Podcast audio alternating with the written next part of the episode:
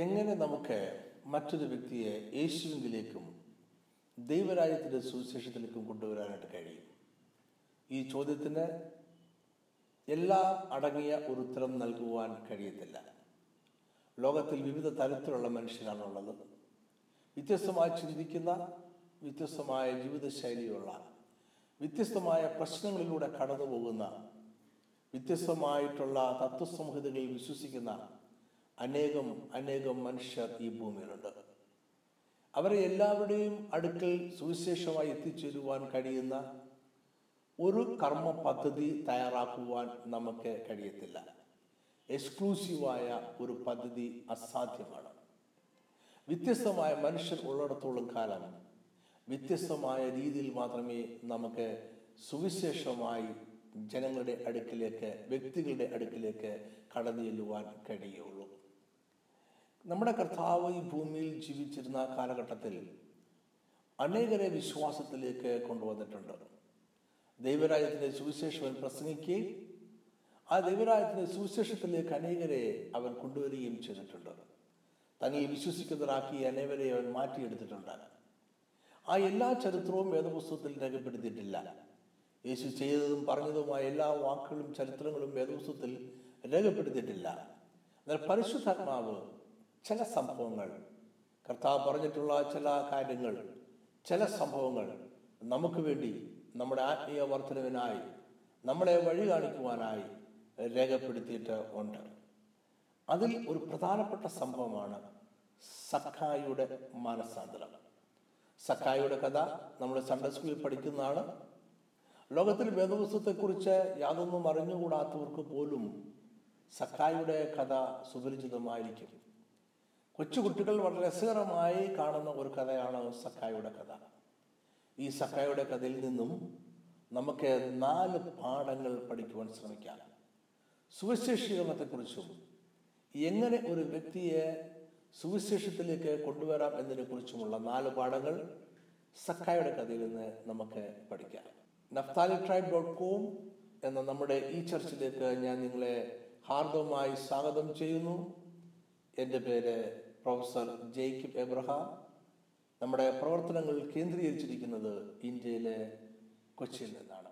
നമുക്ക് വീഡിയോ കൂടാതെ തന്നെ പോഡ്കാസ്റ്റ് എന്ന് പറയുന്ന ഒരു പ്രോഗ്രാം കൂടെ ഇപ്പോൾ നമ്മൾ ആരംഭിച്ചിട്ടുണ്ട്. പോഡ്കാസ്റ്റിൽ നിങ്ങൾക്ക് ഓഡിയോ സന്ദേശങ്ങൾ കേൾക്കുവാൻ കഴിയുന്നതാണ്. അത് നിങ്ങളുടെ മൊബൈലിലോ നിങ്ങളുടെ ടാബിലോ ടാബിലോ നിങ്ങളുടെ ലാപ്പിലോ നിങ്ങൾക്ക് ഡൗൺലോഡ് ചെയ്ത് സൂക്ഷിക്കാം. പോഡ്കാസ്റ്റ് നിങ്ങൾക്ക് സബ്സ്ക്രൈബ് ചെയ്യാം. അത് നിങ്ങൾക്ക് ലഭിച്ചുകൊണ്ടേ ഇരിക്കും അതിനോട് യോജിച്ച രീതിയിലാണ് ഇപ്പോൾ വീഡിയോകൾ റെക്കോർഡ് ചെയ്തുകൊണ്ടിരിക്കുന്നത്. പോഡ്കാസ്റ്റ് സബ്സ്ക്രൈബ് ചെയ്യാൻ ആഗ്രഹിക്കുന്നുവെങ്കിൽ നമ്മുടെ വെബ്സൈറ്റ് വിസിറ്റ് ചെയ്യുക നഫ്താലി ട്രൈബ് ഡോട്ട് കോം ഇനി നമുക്ക് സക്കായുടെ കഥയിലേക്ക് നീങ്ങാം. സക്കായുടെ മാനസാന്തരം രേഖപ്പെടുത്തിയിരിക്കുന്നത് ലൂക്കോസിന് സുവിശേഷം പത്തൊമ്പതാം അധ്യായം ഒന്ന് മുതൽ പത്ത് വരെയുള്ള വാക്യങ്ങളിലാണ്. ഞാൻ ആ വേദഭാഗം ഒന്ന് വായിക്കുവാൻ ആഗ്രഹിക്കുന്നു. ശ്രദ്ധയോടെ കേട്ടാൽ. അവൻ എരിഹോവിൽ എത്തി കടന്നു പോകുമ്പോൾ ചുങ്കക്കാരിൽ പ്രമാണിയും ധനവാനുമായ സക്കായി എന്നു പേരുള്ള ഒരു പുരുഷൻ യേശു എങ്ങനെയുള്ളവൻ എന്ന് കാണുവാൻ ശ്രമിച്ചു. വളർച്ചയിൽ കുറിയവൻ ആകൊണ്ട് പുരുഷാര നിമിത്തം കഴിഞ്ഞില്ല. എന്നാൽ അവർ മുന്നോട്ട് ഓടി. അവനെ കാണേണ്ടതിന് ഒരു കാട്ടത്തിമേൽ കയറി. യേശു ആ വഴിയായി വരികയായിരുന്നു. അവൻ ആ സ്ഥലത്ത് എത്തിയപ്പോൾ മേലോട്ട് നോക്കി സഖായിയെ വേഗമിറങ്ങുക ഞാൻ ഇന്ന് നിന്റെ വീട്ടിൽ പാർക്കേണ്ടതാകുന്നു എന്ന് അവനോട് പറഞ്ഞു. അവൻ ബന്ധപ്പെട്ട് ഇറങ്ങി സന്തോഷത്തോടെ അവനെ കൈക്കൊണ്ടു. കണ്ടവർ എല്ലാവരും അവൻ പാപിയായ ഒരു മനുഷ്യനോട് കൂടെ പാർപ്പാൻ പോയി എന്ന് പറഞ്ഞ് പിറുപിറുത്തു. സക്കായോ നിന്നു. കർത്താവിനോട് കർത്താവെ എന്റെ വസ്തുവകയിൽ പാതി ഞാൻ ദരിദ്രർക്ക് കൊടുക്കുന്നുണ്ട്. വല്ലതും ചതുവായി വാങ്ങിയിട്ടുണ്ടെങ്കിൽ നാല് മടങ്ങ് മടക്കി കൊടുക്കുന്നു എന്ന് പറഞ്ഞു. യേശു അവനോട് ഇവനും അബ്രഹാമിന്റെ മകൻ ആകയാൽ ഇന്ന് ഈ വീടിന് രക്ഷ വന്നിരിക്കുന്നു. കാണാതെ പോയതിനെ തിരിച്ചു രക്ഷിപ്പാനല്ലോ മനുഷ്യപുത്രം വന്നത് എന്ന് പറഞ്ഞു. സക്കായുടെ മാനസാന്തരത്തിന്റെ ഈ കഥ വേദവസ്തൽ രേഖപ്പെടുത്തിയിരിക്കുന്നത് ധനികനായ ഒരു യുവാവ് യേശുവിനെ കണ്ട കഥ പറഞ്ഞതിന് തൊട്ടു ശേഷമാണ്. ധനികനായ ഒരു പ്രമാണിയായ യുവാവ് യേശുവിനെ കാണുവാൻ വന്നു. അവൻ തന്നെ തന്നെ നീതീകരിക്കണം എന്ന് വിചാരിച്ചാണ് യേശുവിന്റെ അടുക്ക് വന്നത്. തൻ ചെറുപ്പകാലം മുതൽ എല്ലാ ന്യായപ്രമാണങ്ങളും അനുസരിച്ച് ജീവിക്കുന്നവനാണ് എന്ന് യേശുവിനെ ഞാൻ പറഞ്ഞ് ബോധ്യപ്പെടുത്തി. എന്നാൽ യേശു അവന്റെ ഹൃദയത്തിലേക്ക് നോക്കി. അവിടെ ദ്രവ്യാഗ്രഹവും ധനത്തോടുള്ള അമിതമായ മോഹവും യേശു കണ്ടു. യേശു അവനോട് പറഞ്ഞു നിന്റെ സകല സമ്പത്തും വിറ്റ് നീ ദരിദ്രർക്ക് കൊടുത്തിട്ട്. നീ പിന്നീട് വന്ന് എന്നെ അനുഗമിക്കണം. അപ്പോൾ നിനക്ക് സ്വർഗരാജ്യത്തിൽ അവകാശമുണ്ടാകുമെന്ന് പറഞ്ഞു. ഇത് കേട്ടിട്ട് ആ ചെറുപ്പക്കാരായ മനുഷ്യൻ അത്യധികം ദുഃഖിച്ചു. അവൻ ഭാരപ്പെട്ടു പ്രയാസത്തോടുകൂടി അവൻ മടങ്ങിപ്പോയി. അത് കഴിഞ്ഞപ്പോൾ യേശു ചുറ്റും നിന്നോട് പറഞ്ഞു ഒരു ധനികനായ മനുഷ്യൻ സ്വർഗരാജ്യത്തിൽ പ്രവേശിക്കുക ഏറെ പ്രയാസമുള്ള കാര്യമാണ് എന്ന് പറഞ്ഞു. ജനങ്ങൾക്ക് അത് മനസ്സിലായില്ല. അവർ അതിൽ അതിശയിച്ചപ്പോൾ യേശു ഇങ്ങനെ കൂട്ടിച്ചേർത്തു. മനുഷ്യന് അസാധ്യമായിട്ടുള്ളത് ദൈവത്തിന് സാധ്യമാണ്. ഈ സംഭവത്തിന് തൊട്ടു പിന്നാലെയാണ് സക്കായുടെ മാനസാന്തരത്തിന്റെ കഥ ലൂക്കോസ് രേഖപ്പെടുത്തിയിരിക്കുന്നത്. യേശു ഗലീലയിലും യഹൂദയിലുമുള്ള തന്റെ ശുശ്രൂഷ അവസാനിപ്പിച്ച് അവൻ എരിശിലേമിലേക്ക് ഉള്ള യാത്രയുടെ അവസാന ഘട്ടത്തിലായിരുന്നു. ജെറുക്കോ പട്ടണത്തിന്റെ സമീപത്തോടുകൂടി അവൻ കടന്നു പോയിക്കൊണ്ടേയിരിക്കുമായിരുന്നു ജെറുക്കോയിൽ അവൻ സക്കായിയെ കണ്ടുമുട്ടുകയും സക്കായിയെ മാനസാന്തരത്തിലേക്ക് നടത്തുകയും ചെയ്തു. സക്കായിയുടെ കഥ പറയുമ്പോൾ അല്പം ചരിത്ര പശ്ചാത്തലം കൂടി നമ്മൾ ചിന്തിക്കേണ്ടിയിരിക്കുന്നു. യേശുവിന്റെ കാലഘട്ടത്തിൽ റോമൻ സാമ്രാജ്യം യഹൂദ പ്രദേശം മുഴുവൻ അവരെ ഒരു പ്രവിശ്യയാക്കി വെച്ച് ഭരിച്ചുകൊണ്ടിരിക്കുകയായിരുന്നു. ഈ പ്രവിശ്യയിൽ നിന്നും യഹൂദന്മാരിൽ നിന്നും റോമൻ സാമ്രാജ്യം കരം പിടിച്ചുകൊണ്ടിരുന്നു. ഇങ്ങനെ കരം പിടിക്കുവാൻ ചുങ്കം പിടിക്കുവാനായിട്ട് പ്രാദേശികമായിട്ടുള്ള ചില ആൾക്കാരെ യഹൂദന്മാരത്തിന് ചില ആൾക്കാരെയാണ് റോമക്കാർ ഏർപ്പെടുത്തിയിരുന്നത്.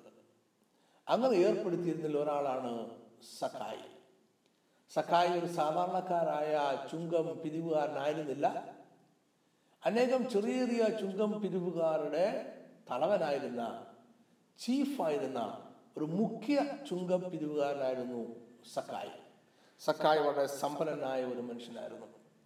എന്നാൽ യഹൂദന്മാർക്ക് സക്കായിയുടെ ഈ ജോലി അംഗീകരിക്കാൻ കഴിഞ്ഞില്ല. ശരിക്കു പറഞ്ഞാൽ ദൈവരാജ്യത്തിൽ അംഗമായിരിക്കുന്ന ഒരു വ്യക്തിയെ സംബന്ധിച്ചോളം സെക്കുലർ സ്പിരിച്വൽ എന്ന ഒരു വ്യത്യാസം അസാധ്യമാണ്. ജോലിക്ക് പോകുമ്പോഴും ചർച്ചിൽ പോകുമ്പോഴും പള്ളിയിൽ പോകുമ്പോഴും ദൈവരാജ്യത്തിന്റെ ഭാഗമായിരിക്കുന്ന വ്യക്തി അദ്ദേഹം എപ്പോഴും ദൈവരാജ്യത്തിന്റെ ഭാഗം തന്നെയാണ്. തന്റെ സെക്കുലർ ആയിട്ടുള്ള ജോലിക്ക് പോകുമ്പോൾ ദൈവരാജ്യത്തിന് വെളിയിലാകുവാൻ ആർക്കും കഴിയുകയില്ല അതുകൊണ്ട് രക്ഷിക്കപ്പെട്ട ഒരു വ്യക്തി ദൈവരാജ്യത്തിന്റെ അവകാശിയായിരിക്കുന്ന വ്യക്തിയുടെ സംബന്ധത്തുള്ളൂ അദ്ദേഹത്തിന്റെ ജീവിതത്തിൽ എല്ലാം സ്പിരിച്വലാണ് സെക്യുലർ എന്ന് പറയുന്ന ഒരു കാര്യം ഉണ്ടായില്ല. എന്നാൽ സഖായി ഇങ്ങനെ ഉള്ള ഒരു ഉപജീവന മാർഗം തേടിയാണ് സഖായി ജീവിച്ചിരുന്നത്. ഈ സഖായുടെ മാനസാന്തരമാണ് ലൂക്കോസ് രേഖപ്പെടുത്തിയിരിക്കുന്നത്. ഈ കഥയിൽ നമുക്ക് നാല് കാര്യങ്ങൾ മനസ്സിലാക്കാൻ കഴിയും. ഒന്ന് യേശു എപ്പോഴും ആഗ്രഹിക്കുന്ന ആത്മാക്കളെ അന്വേഷിച്ചുകൊണ്ട് ഇരുന്നു എന്നതാണ്. ആഗ്രഹിക്കുന്ന ആത്മാക്കളെ കണ്ടെത്തുവാൻ യേശു ശ്രമിച്ചുകൊണ്ട് ഇരുന്നു. സക്കായിക്ക് നോക്കി യേശുവിനെ കാണണമെന്ന് സക്കായിക്ക് ആഗ്രഹമുണ്ടായിരുന്നു. അതുകൊണ്ട് സക്കായി യേശുവിനെ കാണുവാൻ ശ്രമിച്ചു. ജനക്കൂട്ടത്തിന്റെ യേശുവിനെ കാണുവാൻ സക്കായിക്ക് കഴിഞ്ഞില്ല. അതുകൊണ്ട് സക്കായി മുന്നോട്ട് ഓടി ഒരു മരത്തിന്റെ മുകളിൽ കയറി യേശുവിനെ കാണുവാനായിട്ട് ശ്രമിച്ചു. സക്കായുടെ മനസ്സിൽ ഈ ആഗ്രഹം യേശു കണ്ടു. ആ ആഗ്രഹത്തോടെ യേശു പ്രതികരിക്കുവാൻ തീരുമാനിച്ചു. ദൈവകൃപ എങ്ങനെയാണ് പ്രവർത്തിക്കുന്നത് എന്നതിന്റെ ഒരു നല്ല ഉദാഹരണം കൂടിയാണ് സക്കായുടെ കഥ. മനുഷ്യന് സ്വതന്ത്രമായ ഇച്ഛാശക്തിയുണ്ട്. ഏതെന്തോട്ടത്തിൽ ആദവും ഹവയും പാപം ചെയ്യുവാനുള്ള കാരണം അവർക്ക് ലഭിച്ച സ്വതന്ത്രമായ ഇച്ഛാശക്തി അവർ തെറ്റുകൾ തിരഞ്ഞെടുക്കുവാൻ വേണ്ടി ഉപയോഗിച്ചതുകൊണ്ടാണ്. ഇന്നും മനുഷ്യന് സ്വതന്ത്രമായ ഇച്ഛാശക്തിയുണ്ട്. ആ സ്വതന്ത്രമായ ഇച്ഛാശക്തിയോടുകൂടി കോപ്പറേറ്റ് ചെയ്ത് മാത്രമേ ദൈവത്തിന്റെ കൃപ പ്രവർത്തിക്കുകയുള്ളൂ. ദൈവത്തിന്റെ കൃപ മനുഷ്യന്റെ സ്വതന്ത്രമായ ഇച്ഛാശക്തിയോട് ചേർന്നാണ് പ്രവർത്തിക്കുന്നത്. മനുഷ്യന് നല്ലതും തിന്മയും തിരഞ്ഞെടുക്കാനുള്ള സ്വാതന്ത്ര്യമുണ്ട്. അവന് രക്ഷയും നാശവും തിരഞ്ഞെടുക്കുവാനുള്ള സ്വാതന്ത്ര്യമുണ്ട്. ഇവിടെ സഖായി രക്ഷ തിരഞ്ഞെടുക്കുവാനായിട്ട് തീരുമാനിച്ചു. നമ്മുടെ കർത്താവ് ദൈവകൃപയുമായി ഓടി അവന്റെ അടുക്കിലേക്ക് ചെന്നു. എന്നെ കേൾക്കുന്ന പ്രിയമുള്ളവരെ ഈ സന്ദേശം കേട്ടുകൊണ്ടിരിക്കുമ്പോൾ നമ്മുടെ ചുറ്റുമുള്ളവരെ കുറിച്ചാണ് നമ്മൾ ചിന്തിച്ചുകൊണ്ടിരിക്കണം. നമ്മുടെ ചുറ്റുമുള്ള അനേകർക്ക് അവർ പറയുന്നില്ല എങ്കിലും അവരത് വിളിച്ചു പറഞ്ഞുകൊണ്ട് നടക്കുന്നില്ല എങ്കിലും രക്ഷയെക്കുറിച്ച് അറിയുവാൻ യേശുവിനെ കുറിച്ച് അറിയുവാൻ ആഗ്രഹമുണ്ട്. അവരുടെ ആഗ്രഹം കാണുവാൻ നമുക്ക് കഴിഞ്ഞിരിക്കണം. അവരുടെ ഇടയിലേക്ക് ദൈവകൃപയുമായി ഓടിച്ചെല്ലുവാൻ നമുക്ക് കഴിഞ്ഞിരിക്കണം. രണ്ടാമത്തെ പാഠം നമ്മൾ മനസ്സിലാക്കുന്നത് ഇവിടെ ദൈവം അസാധ്യമായത് പ്രവർത്തിക്കുകയാണ്. നമ്മൾ നേരത്തെ കണ്ടു ധനികനായ ഒരു മനുഷ്യൻ ഒരു ചെറുപ്പക്കാരൻ നിരാശനായ യേശുവിന്റെ അടുക്കിൽ നിന്ന് മടങ്ങിപ്പോയി. അപ്പോൾ യേശു പറഞ്ഞു സമ്പന്നരായിട്ടുള്ളവർക്ക് ദൈവരാജ്യത്തിൽ പ്രവേശിക്കുവാൻ അസാധ്യമാണ് എന്ന് പറഞ്ഞു. ഒപ്പം യേശു കൂട്ടിച്ചേർത്തു മനുഷ്യർ അസാധ്യമായിട്ടുള്ളത് ദൈവത്തിന് സാധ്യമാണ്. ഇവിടെ നമ്മുടെ കർത്താവ് അസാധ്യമായ ഒരു കാര്യം ചെയ്യാൻ പോവുകയാണ്. സക്കായെ സംബന്ധിച്ചോളം രണ്ട് കാര്യങ്ങൾ അസാധ്യമായിട്ടുള്ള അസാധ്യമായിട്ടുള്ളതായിരുന്നു. ഒന്ന് സക്കായി ഒരു സമ്പന്നനായ വ്യക്തിയായിരുന്നു. സക്കായുടെ ചരിത്രം രേഖപ്പെടുത്തിയിരിക്കുന്നത് ലൂക്കോസ് ആണ് ലൂക്കോസ് സമ്പന്നരായ വ്യക്തികളെ കുറിച്ചും അവർക്ക് പാവപ്പെട്ടവരോടുള്ള സമീപനത്തെക്കുറിച്ചും പറയുവാൻ പ്രത്യേകം താല്പര്യം കാണിച്ചിരുന്ന വ്യക്തിയാണ്.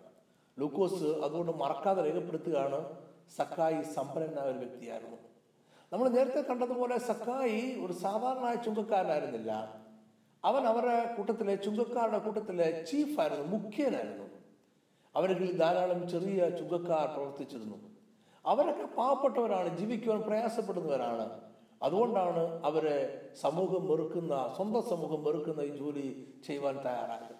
എന്നാൽ മുഖ്യ ചുങ്കക്കാരെന്ന് പറയുമ്പോൾ അവർ അദ്ദേഹം സമ്പന്നനാണ്. അദ്ദേഹത്തിന് കീഴിലുള്ള ചുങ്കക്കാരുടെ കയ്യിൽ നിന്നും പണം വാങ്ങിച്ച് റോമൻ ഗവൺമെന്റ് അടയ്ക്കുന്നതാണ് ഇദ്ദേഹത്തിന്റെ ജോലി. ഈ ചുങ്കക്കാരാണെങ്കിലോ റോമൻ ഗവൺമെന്റ് പറഞ്ഞിരിക്കുന്നതിനേക്കാളും അധികം പൈസ ജനങ്ങളിൽ നിന്ന് പിരിച്ചെടുക്കും. അങ്ങനെ അധികമായി പിരിച്ചെടുക്കുന്നതാണ് അവർക്ക് കിട്ടുന്ന ലാഭം അവർക്ക് കിട്ടുന്ന സമ്പത്ത് എന്ന് പറയുന്നത്. സക്കായി സമ്പന്നനായ ഒരു വ്യക്തിയായിരുന്നു. യേശു മുമ്പ് പറഞ്ഞു സമ്പന്നരായിട്ടുള്ളവർ സ്വർഗരാജ്യത്തിൽ കിടക്കുന്നത് ഏറെ പ്രയാസമാണ്. അസാധ്യമായ ഒന്ന് നമ്മുടെ കർത്താവ് ചെയ്യുകയാണ്. സക്കായി അവൻ രക്ഷയിലേക്കും സ്വർഗരാജ്യത്തിലേക്കും യേശുവിനുള്ള വിശ്വാസത്തിലേക്കും നയിക്കുകയാണ് ചെയ്തത്. രണ്ടാമത് സക്കായെ സംബന്ധിച്ചോളം ഉള്ള അസാധ്യമായ കാര്യം അവൻ പാവിയായ ഒരു മനുഷ്യനായിരുന്നു. യേശു അവരോട് വിളിച്ചു പറഞ്ഞു ഇന്ന് ഞാൻ നിന്റെ വീട്ടിൽ പാർക്കുകയാണ് എന്ന് പറഞ്ഞപ്പോൾ യേശുവിനെ ചുറ്റും കൂടി നിന്നവർ പറഞ്ഞു ഇവൻ പാപിയായ ഒരു മനുഷ്യനോട് പാർക്കുവാൻ പോകുന്നു. യഹൂദന്മാരിടയിൽ റബിമാർ ഒരിക്കലും പാപിയാരുടെ വീടുകളിൽ താമസിക്കുകയില്ല. സമൂഹം ബഹുമാനിക്കാത്തവരുടെയിൽ യഹൂദം യഹൂദ റബിമാർ താമസിക്കുകയില്ല. പക്ഷെ യേശു ഈ പാപിയായ മനുഷ്യന്റെ വീട് താമസിക്കാൻ പോയി. കാരണം അവന് അസാധ്യമായതിനെ സാധ്യമാക്കണം എന്ന് യേശുവിന് ആഗ്രഹം ഉണ്ടായിരുന്നു. സക്കായി ഒരു സമൂഹത്തിൽ നിന്നും ഭ്രഷ്ടനാക്കപ്പെട്ട ഒരു വ്യക്തിയായിരുന്നു. യേശു അവനെ സ്വീകരിക്കുവാൻ തയ്യാറായി. അസാധ്യമാതിനെ യേശു സാധ്യമാക്കി. ഓർക്കുക നമ്മുടെ ചുറ്റും താമസിക്കുന്നവർ നമ്മുടെ കൂട്ടുകാർ നമ്മുടെ കൂടെ ജോലി ചെയ്യുന്നവർ നമ്മുടെ ബിസിനസ് പാർട്ട്നേഴ്സ് അവരെ കുറിച്ച് നമ്മൾ ചിന്തിക്കുന്നുണ്ടായിരിക്കാം ഇവർ ദൈവഭാഗത്തേക്ക് വരിക എന്നുള്ളത് അസാധ്യമാണെന്ന് ചിന്തിക്കുന്നുണ്ടായിരിക്കാം. നമ്മുടെ അയൽപക്കത്ത് താമസിക്കുന്നവർ ഒരു അസാധ്യമാണെന്ന് ചിന്തിക്കുന്നുണ്ടായിരിക്കാം. നമ്മുടെ കൂടെ പഠിക്കുന്നവർ ഒരു അസാധ്യമാണ് നമ്മൾ ചിന്തിക്കുന്നുണ്ടായിരിക്കാം. ഓർക്കുക അസാധ്യം എന്ന് നമ്മൾ പറയുന്നിടത്ത് ധാരാളം സാധ്യതകൾ ഉണ്ട്. ഒരു പാവി ദൈവഭാഗത്തേക്ക് വരിക അസാധ്യമാണ്. ഒരു പാവി ദൈവഭാഗത്തേക്ക് വരിക വളരെ വളരെ സാധ്യവും ആണ്. ഇത് നമ്മൾ മറന്നു പോകരുത്. ലോകത്തിലുള്ള ബുദ്ധിയുള്ള ഒരു മനുഷ്യനും പാപത്തിന്റെ ഫലം അനുഭവിക്കുവാൻ തയ്യാറല്ല. പാപികൾ പാപം ഇഷ്ടപ്പെടുന്നു പാപത്തിൽ രസിച്ച് ജീവിക്കുന്നു. എന്നാൽ ഒരു പാവി പോലും പാപത്തിന് ശിക്ഷ അനുഭവിക്കുവാൻ തയ്യാറല്ല. അവൻ ആഗ്രഹിക്കുന്നതേ ഇല്ല. എന്നാൽ പാപത്തിന്റെ പ്രത്യേകത പാപത്തിന്റെ കൂടെ എപ്പോഴും പാപത്തിന് ശിക്ഷ ഉണ്ടായിരിക്കും എന്നുള്ളതാണ്. പാപി ആഗ്രഹിച്ചാലും ഇല്ലെങ്കിലും അവന്റെ അടുക്കിലേക്ക് പാപത്തിന് ശിക്ഷ പാപത്തോടൊപ്പം ഓടിച്ചെല്ലും പാപത്തിന് ശിക്ഷയാകട്ടെ അത് മരണമാണ്. അത് സമാധാനത്തെയും കുടുംബത്തെയും കുടുംബ ബന്ധങ്ങളെയും മക്കളെയും നമ്മുടെ സമ്പത്തിനെയും നമ്മുടെ ആരോഗ്യത്തെയും എല്ലാം അത് കൊല്ലും. പാപം പാപത്തിന് ശിക്ഷ നമ്മുടെ ആത്മാവിന് നിത്യമായിട്ടുള്ള മരണമാണ്. ഈ പാപത്തിന് ശിക്ഷയിൽ നിന്ന് രക്ഷപ്പെടുവാൻ എന്താണ് മാർഗം? പാപത്തിന് ശിക്ഷയ്ക്ക് റെമഡിയായി പരിഹാരമായി ലോകത്തിൽ ഒരു മാർഗമേ ഉള്ളൂ. അത് ദൈവരാജ്യത്തിന്റെ സുവിശേഷമാണ്. മറ്റൊരു മറ്റൊരു മാർഗവും ഈ ലോകത്തിന് നൽകുവാനായിട്ടില്ല. അതുകൊണ്ട് തന്നെ നമുക്ക് പറയാം ദൈവരാജ്യത്തിന്റെ സുവിശേഷം ഒരു യുണീക്കായ പ്രോഡക്റ്റാണ് അതുല്യമായ ഒരു പ്രോഡക്റ്റാണ്. ദൈവരാജ്യത്തിന്റെ സുവിശേഷം ഈ ഭൂമിയിൽ പ്രഖ്യാപിക്കപ്പെട്ടത് രണ്ടായിരത്തി പതിനാറ് വർഷങ്ങൾക്ക് മുമ്പാണ്. അതിനുശേഷം ഇന്ന് വരെയും ഇതിന് പകരമായി മറ്റൊരു വസ്തുത ഈ ലോകത്തിൽ ഇൻട്രൊഡ്യൂസ് ചെയ്യപ്പെട്ടിട്ടില്ല. ഈ സുവിശേഷത്തെ ആരെങ്കിലും കുറച്ചുകൂടെ മെച്ചമാക്കുകയോ വ്യത്യസ്തമായ ഒന്നിനെ ഒന്നിനെ അവതരിപ്പിച്ച് പാപത്തിൽ നിന്ന് ആൾക്കാരെ രക്ഷിക്കുവാൻ കഴിയുന്ന ഒരു പരിഹാര മാർഗമായി അവതരിപ്പിക്കുകയോ ചെയ്തിട്ടില്ല അതൊരിക്കലും സാധ്യമായിട്ടുള്ള കാര്യമല്ല. ദൈവരാജ്യത്തിന്റെ സുവിശേഷം തീർച്ചയായിട്ടും ഫലിക്കുന്നതാണ് ഫലവത്താണ്. ഇന്ന് വരെ ലോകത്തിൽ ആരും ദൈവരാജ്യത്തിന്റെ സുവിശേഷം സ്വീകരിച്ചിട്ടും എനിക്ക് പ്രയോജനമൊന്നും ഉണ്ടായില്ല എന്ന് പറഞ്ഞിട്ടില്ല. ഇതിന് ഫലമില്ല എന്ന് പറഞ്ഞിട്ടില്ല. ഇത് ആരംഭം മുതൽ ഇന്ന് വരെ ഇതിന്റെ ട്രേഡിങ്ങിന്റെ ടേംസ് ആൻഡ് കണ്ടീഷൻസ് ഒന്ന് ഒന്ന് തന്നെയാണ്. ദൈവരാജ്യത്തിന്റെ സുവിശേഷം ആദ്യം മുതൽ ഇന്ന് വരെ സൗജന്യമായിട്ടാണ് കൊടുക്കുന്നത്. ദൈവരാജ്യത്തിന്റെ സുവിശേഷം രക്ഷ മാത്രമല്ല നിത്യമായ ജീവനും അങ്ങനെ ഒരു പ്രോഡക്റ്റ് അഡീഷണൽ പ്രോഡക്റ്റൂടെ അതിനെ കൂട്ടത്തിൽ ഓഫർ ചെയ്യുകയാണ്. ഈ ദൈവരാജ്യത്തിന്റെ സുവിശേഷം നിങ്ങളുടെയും എന്റെ പക്കലുണ്ട്. അത് അത് അതിന് പകരമായി മറ്റൊന്നും ഈ ഭൂമിയിലില്ല. അസാധ്യമെന്ന് നമ്മൾ ചിന്തിക്കുന്നിടത്ത് സാധ്യതയാണുള്ളത്. അവിടെ ദൈവരാജ്യത്തിന്റെ സുവിശേഷം എത്തിക്കുവാൻ നമ്മളെ ശ്രമിക്കുക. മൂന്നാമത്തെ പാഠം എന്ന് പറയുന്നത് യേശു ജനക്കൂട്ടത്തിന് എതിരെ നിന്നു എന്നുള്ളതാണ്. യേശുവിന് ചുറ്റും നിൽക്കുന്നവരെല്ലാം വിശുദ്ധരായിരുന്നു. ശിഷ്യന്മാർ തങ്ങളെ തന്നെ വിശുദ്ധരായി കണക്കാക്കി കാരണം അവരെ അവരെ ഗുരു വിളിച്ചതാണ്. അവ തന്റെ ശിഷ്യനാകുവാൻ വേണ്ടി അവരെ ഗുരു വിളിച്ചതാണ്. അതുകൊണ്ട് അവർ വിശുദ്ധരാണ്. യേശുവിൽ വിശ്വസിക്കുകയും യേശുവിനെ അനുഗമിക്കുകയും ചെയ്തിരുന്ന ജനക്കൂട്ടം എല്ലാം വിശുദ്ധരാണ് കണക്കാക്കിയത്. കാരണം അവർ മഷികയെ കണ്ടെത്തിയിരിക്കുന്നു അവർക്ക് മനസ്സിലായിരിക്കുന്നു. അവർ മഷിയോടൊപ്പം നടക്കുകയാണ്. അവരും വലിയ വിശ്വസരാകണം എന്നാൽ വിശ്വസരായി ജനക്കൂട്ടത്തിന് ഇടയിൽ നിൽക്കുന്ന യേശു ആണെങ്കിലോ അവൻ പാവികളെ അന്വേഷിച്ചുകൊണ്ടേയിരിക്കുമായിരുന്നു അവൻ നഷ്ടപ്പെട്ടു പോലെ അന്വേഷിച്ചുകൊണ്ടേയിരിക്കുമായിരുന്നു പാപത്തിൽ മുഴുകി ജീവിക്കുന്നവരെ അന്വേഷിച്ചുകൊണ്ടിരിക്കുമായിരുന്നു അതിനുവേണ്ടി എല്ലാ പാരമ്പര്യ നിയമങ്ങളെയും തകർക്കുവാൻ യേശു തയ്യാറായിരുന്നു. മഗ്നമറിയത്തെ യേശു രക്ഷിച്ചപ്പോൾ യേശു ജനക്കൂട്ടത്തിന് എതിരെയാണ് നിന്നത്. പന്ത്രണ്ട് വർഷം രോഗിയായിരുന്ന സ്ത്രീയെ യേശു രക്ഷിച്ചപ്പോൾ സൗഖ്യമാക്കിയപ്പോൾ യേശു അതുവരെ നിലനിന്നിരുന്ന സാമൂഹ്യ നിയമങ്ങൾക്ക് എതിരായിട്ടാണ് നിന്നത്. സാമൂഹ്യ നിയമങ്ങൾക്ക് എതിരായിട്ട് നിൽക്കുവാൻ യേശു മടിച്ചില്ല. ഒരാളെ രക്ഷിക്കുവാൻ കഴിയുന്നെങ്കിൽ യേശു ചെയ്യുവാൻ തയ്യാറായിരുന്നു. കാരണം യേശുവിനറിയാം വിജയം എപ്പോഴും നിയമങ്ങളെ മാറ്റി എഴുതും. വിജയത്തിന് നിയമങ്ങളെ മാറ്റി എഴുതുവാൻ കഴിയും. നാലാമത്തെ പാഠം നമ്മൾ മനസ്സിലാക്കുന്നത് യേശുവിനെ സഖായി തന്റെ ഭവനത്തിലേക്ക് ക്ഷണിച്ച പിന്നെയോ യേശു സ്വയം ക്ഷണിക്കുകയായിരുന്നു. യേശുവിനെ സക്കായി ഒരിക്കലും ക്ഷണിക്കുകയാണ് സക്കായി ഒരു പാപിയായ മനുഷ്യനാണ്. സമൂഹം അവരെ അവന് ഫ്രഷ്ടി കൽപ്പിച്ചിരിക്കുന്ന ഒരു വ്യക്തിയാണ്. അവന്റെ വീട്ടിൽ ഒരിക്കലും ഒരു യഹൂദ റബി കടന്നു ചെല്ലുകയോ താമസിക്കുകയോ ചെയ്യുകയില്ല അതുകൊണ്ട് അവൻ ഒരിക്കലും യേശുവിനെ ക്ഷണിക്കുകയില്ല. നോക്കണം ഒരു പാവി ഒരിക്കലും സുവിശേഷത്തെ ക്ഷണിച്ചുകൊണ്ട് നടക്കുകയില്ല. കാരണം പാവിയുടെ മനസ്സിലെപ്പോഴും താൻ പാവിയാണെന്നും താൻ ജീവിതത്തിൽ തകര തകരാനുള്ളവനാണെന്നും നശിക്കാനുള്ളവനാണെന്നും ഒരു ചിന്ത ഉണ്ടാവും. നിരന്തരമായി അവരോട് അങ്ങനെ സംസാരിച്ചുകൊണ്ടിരിക്കും. ഒരു പാവി നിങ്ങളെ ക്ഷണിക്കാൻ കാത്തു നിൽക്കരുത്. ഒരു പാവി സുവിശേഷമായി കടന്നു വരുമെന്ന് നിങ്ങളെ വിളിക്കാൻ കാത്തു നിൽക്കരുത്. നിങ്ങൾ ആ പാവിയുടെ ജീവിതത്തിലേക്കും അയാളുടെ ഭവനത്തിലേക്കും സുവിശേഷവുമായി കടന്നു ചെല്ലുക യേശു അതാണ് ചെയ്തത്. യേശു സക്കായിയോട് പറഞ്ഞു ഞാൻ ഇന്ന് നിന്റെ വീട്ടിൽ പാർക്കുകയാണ്. യേശു സ്വയം ക്ഷണിച്ച് സക്കായുടെ വീട്ടിലേക്ക് ചെല്ലുകയാണ്. ഓക്കെ നമ്മളിപ്പോൾ നാല് പാഠങ്ങൾ ഈ സംഭവത്തിൽ നിന്ന് നമ്മൾ മനസ്സിലാക്കി. ഒന്ന് ആഗ്രഹിക്കുന്ന ആത്മാക്കളെ യേശു കണ്ടെത്തി. യേശുവിന് മനസ്സിലായി ആഗ്രഹിക്കുന്ന ആൾക്കാരെ കണ്ടെത്തുവാൻ യേശു എപ്പോഴും ശ്രദ്ധിച്ചിരുന്നു. അവിടേക്ക് യേശു ദൈവകൃപയുമായി ഓടിച്ചെന്നു രണ്ടാമത് അസാധ്യമെന്ന് മനുഷ്യൻ ചിന്തിക്കുന്നതിനെ സാധ്യമാക്കുവാൻ യേശുവിന് കഴിഞ്ഞു. അസാധ്യമെന്ന് മനുഷ്യൻ ചിന്തിക്കുന്നതിനെ സാധ്യമാക്കുവാൻ നമ്മുടെ ദൈവത്തിന് കഴിയും മൂന്നാമത് ജനക്കൂട്ടം എന്ത് പറയുന്നു എന്നതനുസരിച്ചല്ല യേശു പ്രവർത്തിച്ചത്. യേശു അതിനെതിരെ നിന്ന് പ്രവർത്തിച്ചു. കാരണം വിജയത്തിന് എപ്പോഴും നിയമങ്ങളെ മാറ്റുവാൻ കഴിയും എന്ന് യേശുവിന് അറിയാം.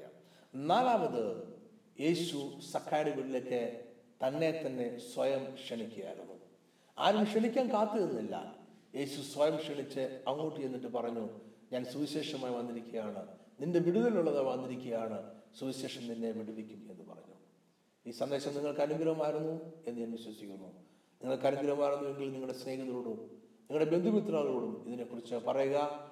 അടുത്ത ഞായറാഴ്ച വീണ്ടും നമുക്ക് മറ്റൊരു സന്ദേശവുമായി ഒരുമിച്ച് കൂടാം. അതുവരെയും കർത്താവിന്റെ കൃപയിൽ നിങ്ങളെ സൂക്ഷിക്കുകയും പരിപാലിക്കുകയും ചെയ്യട്ടെ. ആമേ